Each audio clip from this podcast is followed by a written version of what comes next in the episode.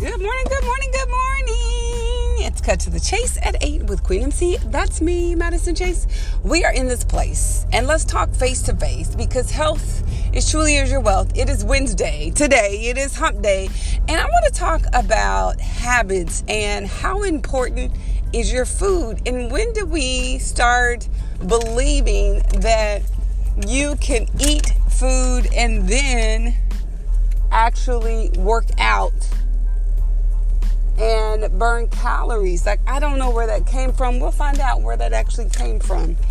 Stay tuned. We'll hear a word from our sponsor, and then we'll jump right into it.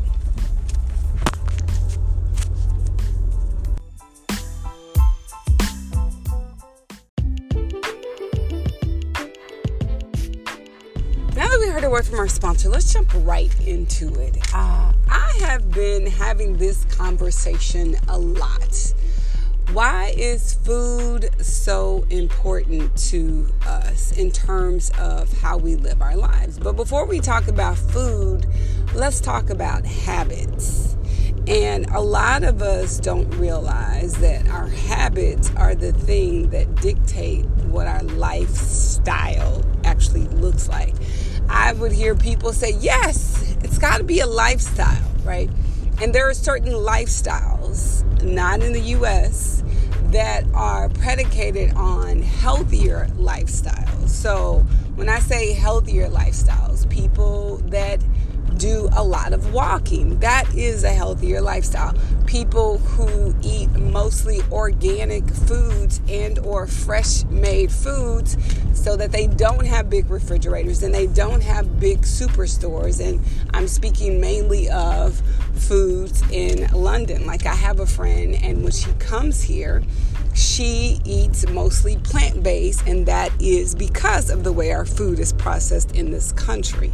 She does not eat anything that's in a box. She eats mostly fresh plant-based foods. She doesn't eat any box food. She doesn't eat fast food, and she lives in London. And so in terms of lifestyle, there are certain countries that have healthier lifestyles because they don't have some of the things that we have here in the United States. So in terms of her habit, her lifestyle, and the way she lives her life is a healthier lifestyle. Like, she's grown up with that. So in terms of the whole fitness, diet, workout industry, I feel like it is an industry that really hasn't been studied like a lot of industries in terms of, you know, people that are predicated to give you an exercise or give you a diet to help you lose weight. But the thing is, unless you can afford that thing, or that thing is going to keep you entertained and or interested for the rest of your life, you are not going to have a healthier lifestyle. It could be a healthier short-term thing that you do, whether it is the, whatever diet is the most popular thing, or whatever workout program is the most popular thing. So in order for it to be a part of your life, it has got to be something that you are solely interested in creating for yourself and making it a part of your lifestyle. And because it is such an individual thing, it has to be a habit, because if it's not a habit, eventually it is going to be something that you do short term, you get short term results, and then you continue back to your old habits. And somewhere along the way of this big diet, fitness, fad, trendy workout, there has been this concept of, oh, I could work that off in the gym because I ate fill in the blank pizza, I ate cake, I ate cookie, I ate whatever it is that is your trigger or your emotional trigger to keep you from your healthier life goal. And when I say healthier lifestyle, because I think style implies to me that it is stylish, meaning that it is in style. And for some reason, this I could eat whatever I want and then go work it off came into the fitness industry. And so I think a lot of people don't realize a lot of our trends in terms of working out, diets, and all of that, it actually comes from people who already have very disciplined lives. So it comes from professional athletes. It comes from where, if you're a swimmer like Ryan Phelps, you are probably burning, 10,000 calories. So can he eat 2,000 calories of food that may not be good for him? Absolutely he can.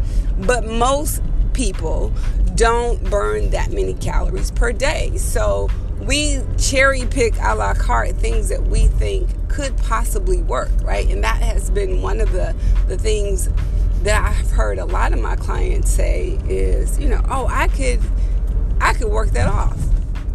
And essentially, if you have created a habit that is filled with things that may not be good for you, and you decide what that looks like. But a lot of us really don't know how to self-assess our bodies, and we don't self-assess our bodies in a healthy way, because sometimes I've had clients say to me, oh yeah, I gained muscle really, really quickly. And I'm like, do you? Okay.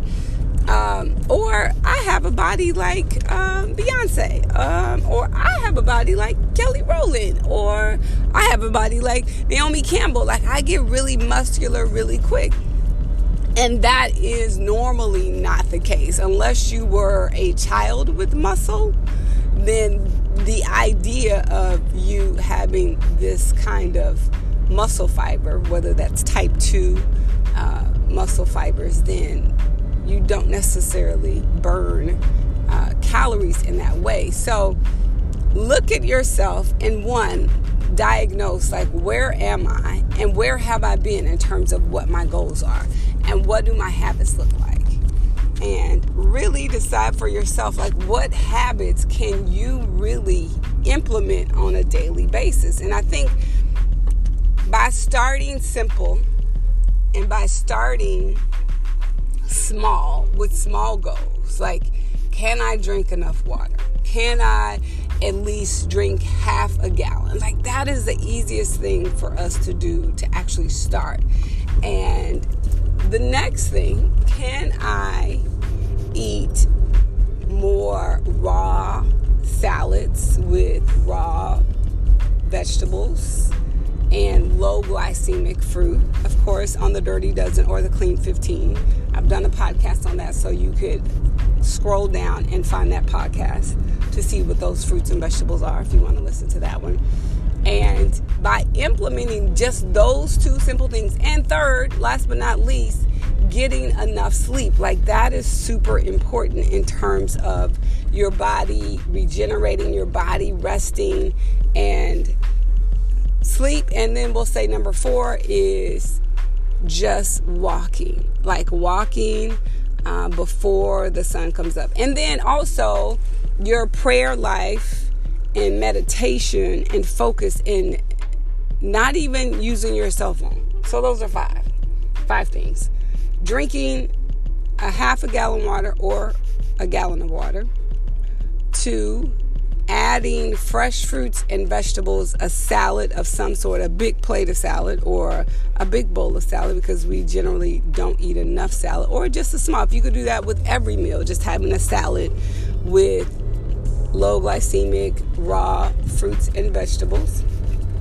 And I say fruits mainly because some fruits have more sugar, like pineapple should not be on your salad, or mango should not be on your salad because those have a lot of sugar.